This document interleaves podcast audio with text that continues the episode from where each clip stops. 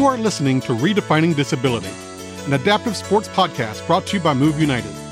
I am your host, Sean Butcher, and I have the privilege of serving as the editor of Move United Magazine, the nation's leading adaptive sports publication. Each week, tune in to hear how sports have made it possible for our nation's adaptive athletes, training tips from the best coaches and program leaders, and news on the latest technology, equipment, and trends in the industry. Move United Warfighters Ambassador Terry Hayes served as a heavy equipment operator in the U.S. Army. In 2011, she was diagnosed with a rare degenerative brain disease with no cure and no treatment. As someone that was used to being active, she was looking for a wheelchair sport when she learned about parafencing. Now, at age 63, she will be heading to Tokyo to compete for the United States in the Paralympic Games and is the oldest female Category B fencer in the world proving in more ways than one there are no limits. So, Terry, thank you for joining me today. My pleasure. So, I wanted to, I really want to talk about your involvement with para fencing. Um, I know that I know that you got started at a late age of 58, right? Yes, yes, that's true. And how did you how did you discover the sport? Um, I went to um, a women in sports, a women in wheelchair sports camp called Camp Discovery out in Colorado, and we tried all kind of sports. Um, we did hiking, zip line, rock wall, yoga, hand cycles, um, just a big variety of horseback riding, big variety of sports. And when I came home from camp, I said, well, I I have to get back into sports again because I used to do all kind of sports before um, I became a full time wheelchair user, and I thought I have got to get up and get back into this because it's so good for me physically and mentally.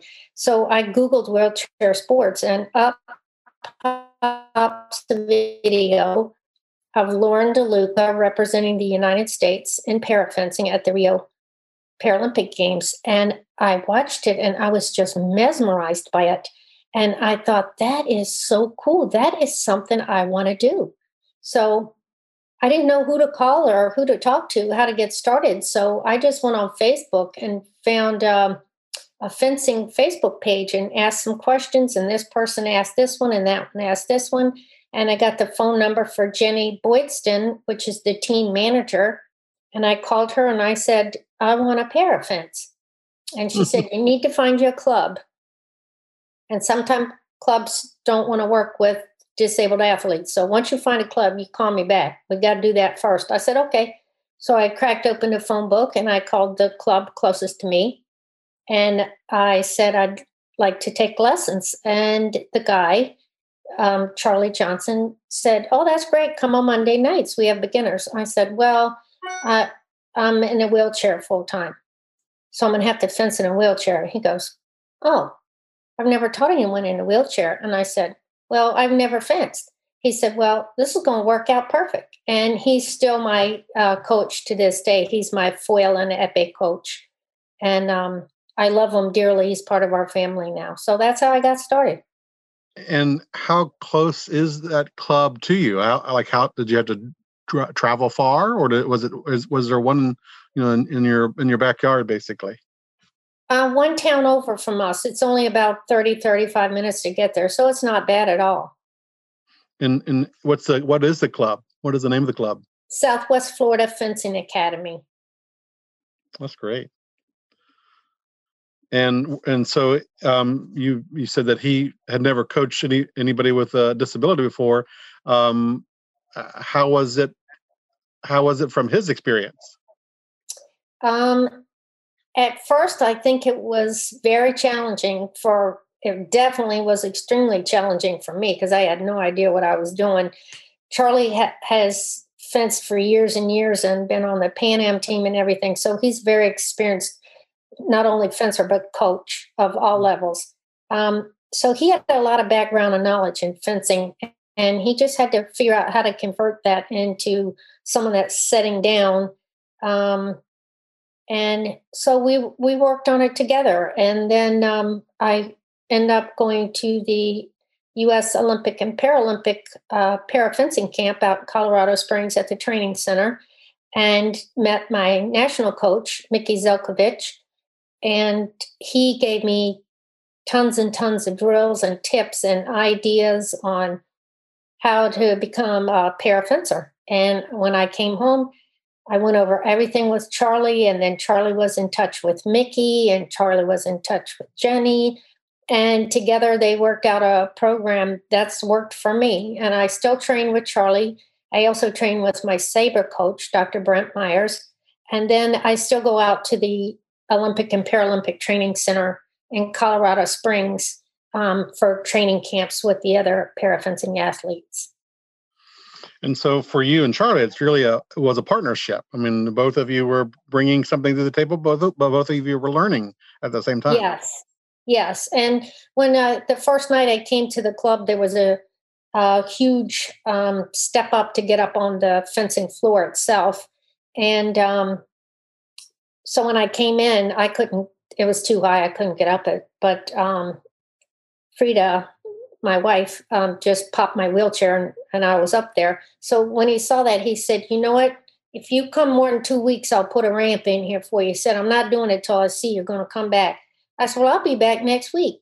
So I came back the next week. He said, Okay, you come one more time, I'm putting it in. And I came and he already had it in before the second time. And then when I came the next week, he I rolled in the club and I'm like, where is he? I don't see him anywhere. And he hollered from the bathroom. He goes, Terry, I'm in the bathroom. I'm putting rails up for you. I said, oh, thank you so much. So he did all that without me having to ask him. So he's been wonderful to work with. And you mentioned something at the very beginning, Terry, about this Camp Discovery. How did you how did you discover, if you will, Camp Discovery? I saw um, a Facebook posting that was looking for um, women in wheelchairs that would like to try a variety of sports. And I was like, sign me up for that. And um, I signed up for it. And then unfortunately, I had a bad fall out of my wheelchair and I broke my hip and my femur. And I needed a lot of surgery and rehab and everything. And my motivation was getting all that done in time to go to this camp. That really kept me going. And I was released from my orthopedic surgeon like three weeks before I flew out to go to camp. Wow. And and so that was your first foray into adaptive sports, right? Um, yes. Yes, that was it.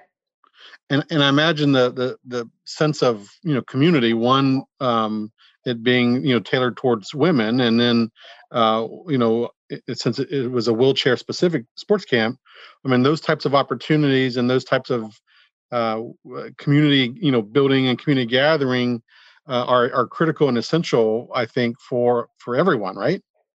Yes, yes, and I still keep in touch with a lot of the women that I went to camp with, and we FaceTime and text back and forth, and we're we're on each other's Facebook page. And uh, my one friend that I met at camp, Julie Grant, um, she saw that I was parafencing and she sent me some messages and wanted to know all about it. And uh, now she's on the team parafencing. Hmm. That's awesome. And you said you Googled or, or found parafencing videos. What was it about the sport of, of fencing that particularly uh, got your interest? Um, I think it's uh, it's considered a contact sport, um, and a combat contact and combat sport. And you're so close to the other person because your chair is locked in a frame and theirs is locked in a frame, and you're facing each other. Unless you fence a left-handed person, and then they're kind of next to you, which is a whole nother ball game. But they're right up in your face, and the only way to get away from them is to really lean way far back out of your chair. And then when you go to attack, you have to lunge way out while they're leaning back to be able to get them. And it's kind of like a chess game. You have to try to figure out what are they going to do next? What target on me are they going to try to hit? And how can I defend from that? So um, it's physical and it's mental, and the combination of the two were just very appealing to me. I just love it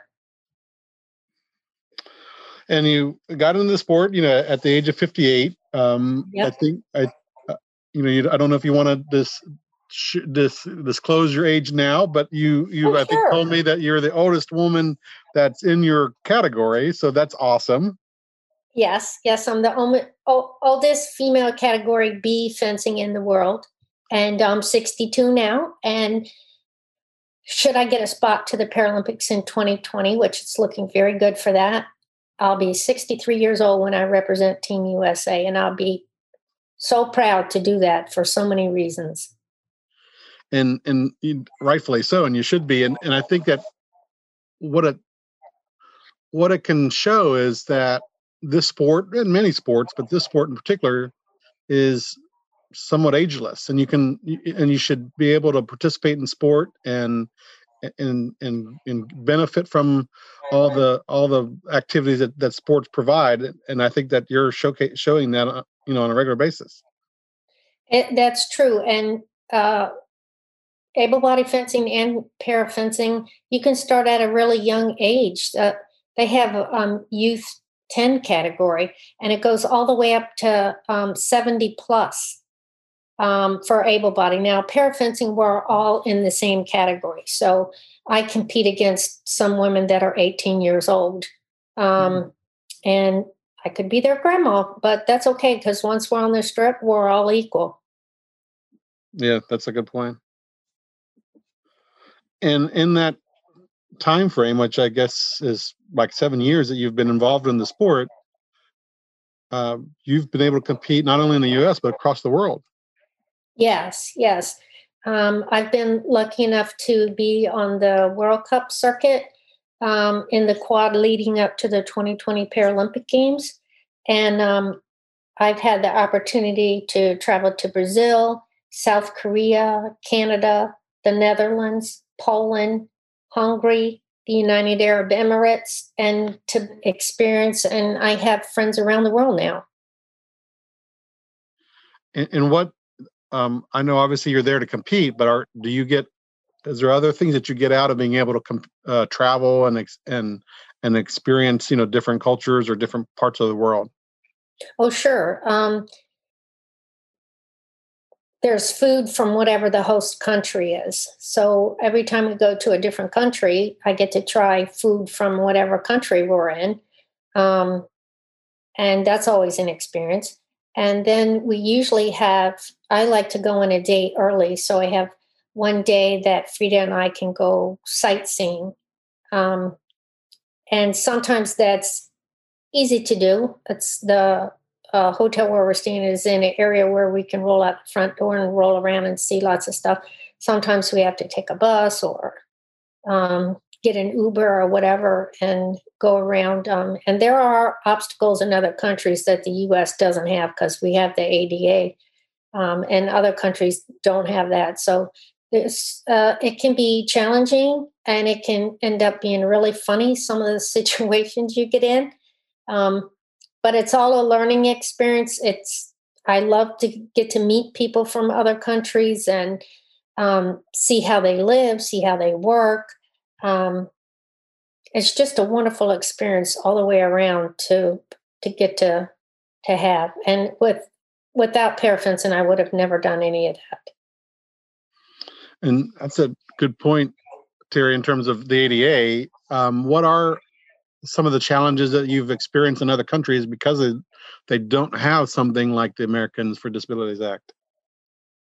Um, when we stayed in Brazil, um, the most of the team stayed at the, the Brazil has its own Paralympic training facility, which the U.S. does not have, but they do, and it's it's beautiful. Everything, the whole building was built to be accessible for everything, um, so that's really great. So that's where we competed, but and they also have um, housing there, but it was full, so we had to stay in a hotel.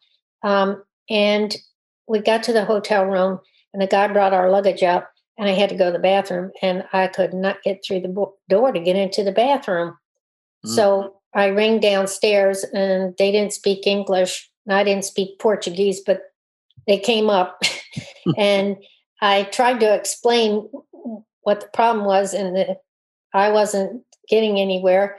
And so I rolled over and just bumped into the where the door frame was, and I put my hands up like I don't fit. I need to get in there.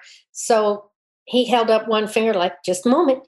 And some maintenance guys come up and took the frame off the door which i knew wasn't going to help because it was the hole where the door is not the frame. So they pulled all that wood off and then he pointed like try it again and i did and it still didn't work. So then um, he holds up one finger again like wait just a minute and he comes back with this very very rickety old um, fold up wheelchair with a sling seat in it. And he tried to get that in the bathroom and that wouldn't go and Frida said, Oh, let me fold it up and take it in backwards and set it right inside the door. So she did. I got my five foot slide board, which I never travel without that. And I pulled up as close as I could. I got on my five foot board, scooch, scooch, scooch, popped into the the collapsible wheelchair. Frida pulled it backwards, and then I got wedged between two walls because it was very small. We were really laughing; it was hysterical. And then she finally got me around the corner, and uh, then when I wanted to shower, me in the wheelchair I had to go in the shower. Um, so it, that was definitely an experience. And when we were in Tbilisi, Georgia, we, the whole team, we were out sightseeing. we are going down the sidewalk, and all of a sudden there's a huge tree in the middle of the sidewalk. And on the right hand side was a cliff, and on the left hand side was six lanes of traffic. So um, our team manager, Jenny, and um, one of the fencers' moms was with us, and um, Sherry Jensen was with us, and then Frida was with us, and they took all four of us one at a time down in the street, around the tree, back up the sidewalk. So after we did the first one, I thought, "Yay, home free!" And we didn't go very far at all. And I saw the next tree. I'm like, "Are you kidding me?" So it was a whole row of trees we had to do that for. So it's way different experience than in the US, you're not going to find a tree in the middle of the sidewalk. So, very true. But looking back on it, it was a it was hysterical experience. I mean, even at the time, we were laughing over it. Very true. And you mentioned um, Tokyo and your aspirations, obviously, to uh, represent Team USA there. What um, you know w- between now and the and the actual games, what what is required and what is on your docket in order to be able to do so? Um, I have uh, right before the pandemic, f- five days before everything closed down, we were to take a flight to go back to Brazil for the last World Cup and America's Zonal Championship back to back.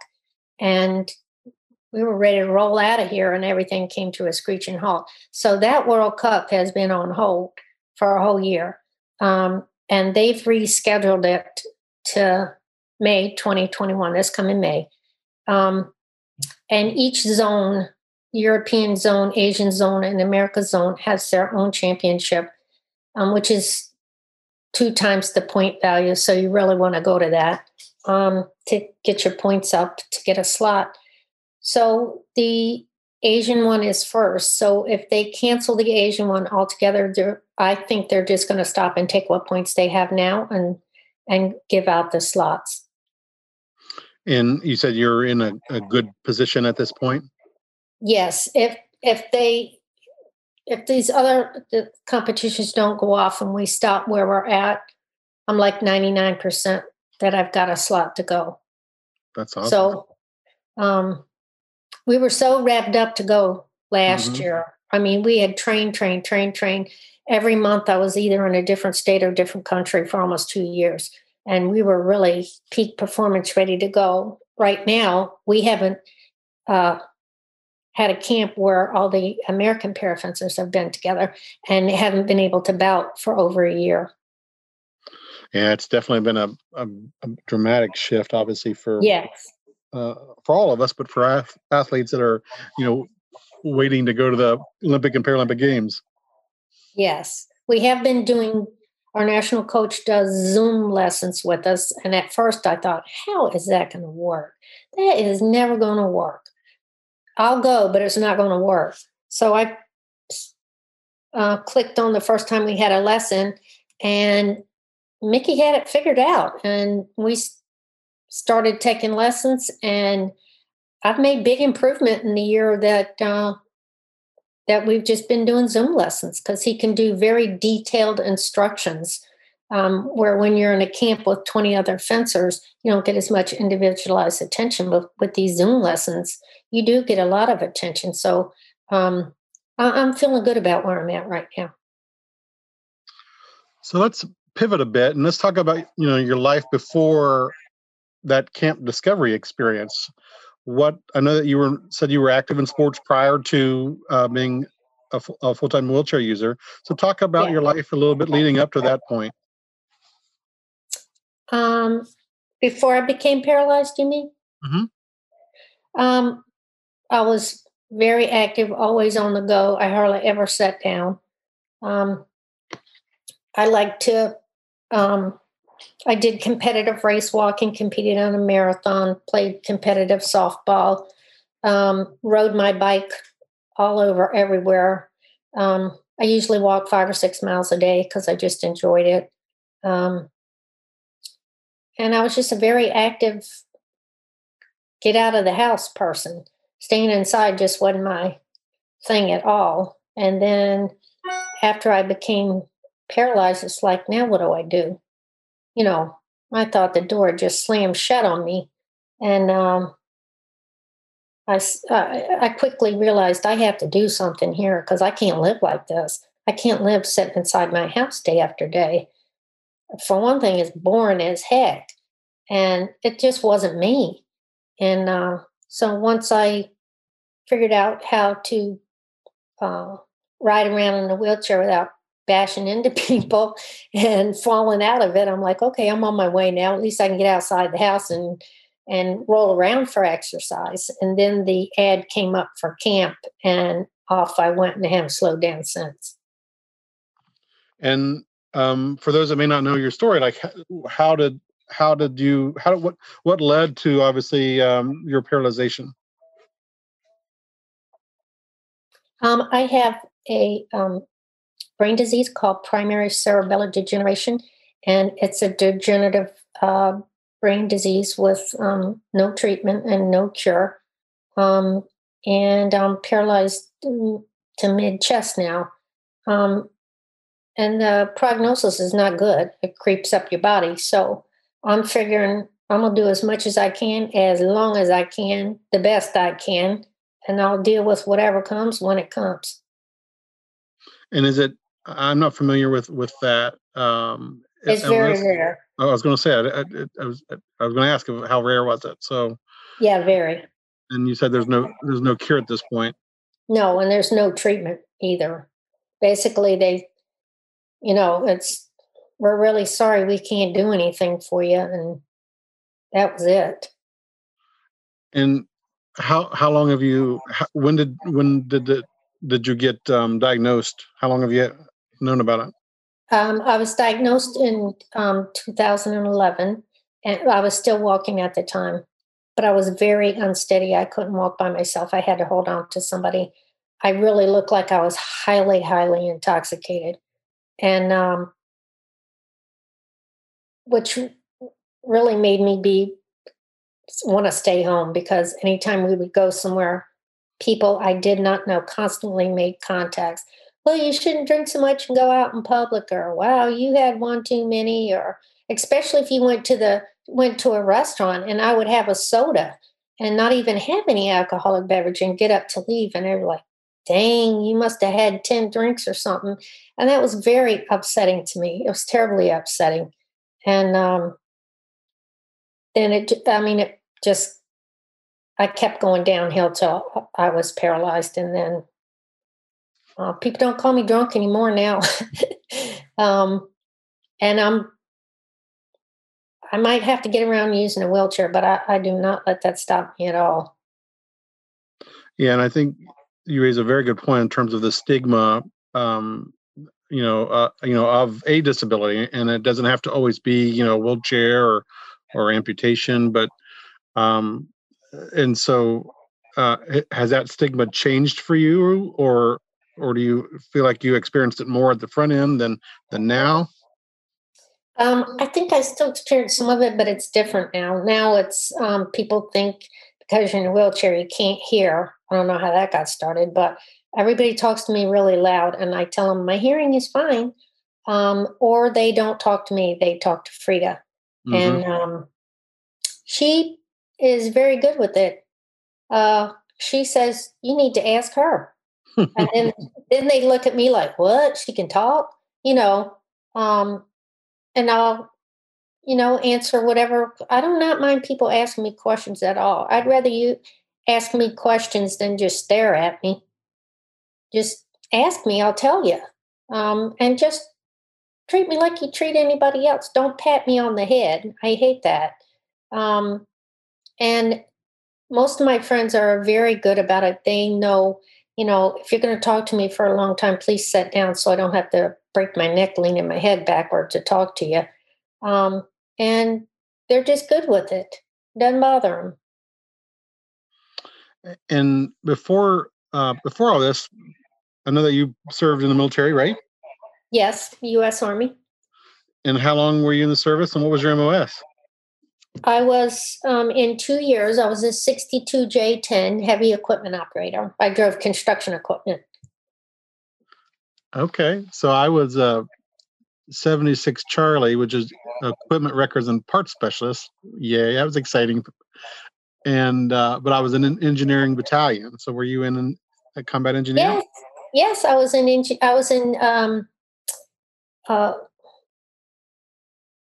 52nd Engineer Detachment Utilities out of the Presidio of San Francisco, which is in San Francisco. I, hmm. It's a beautiful post.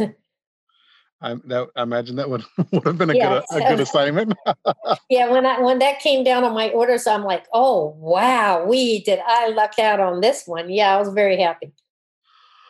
And I'm always curious as to you know the reason why people sign up and take the oath. Um, what what was it for you that that wanted to serve our country? Um, my dad was an army veteran, served in World War II, Korea, Vietnam I was very proud of him.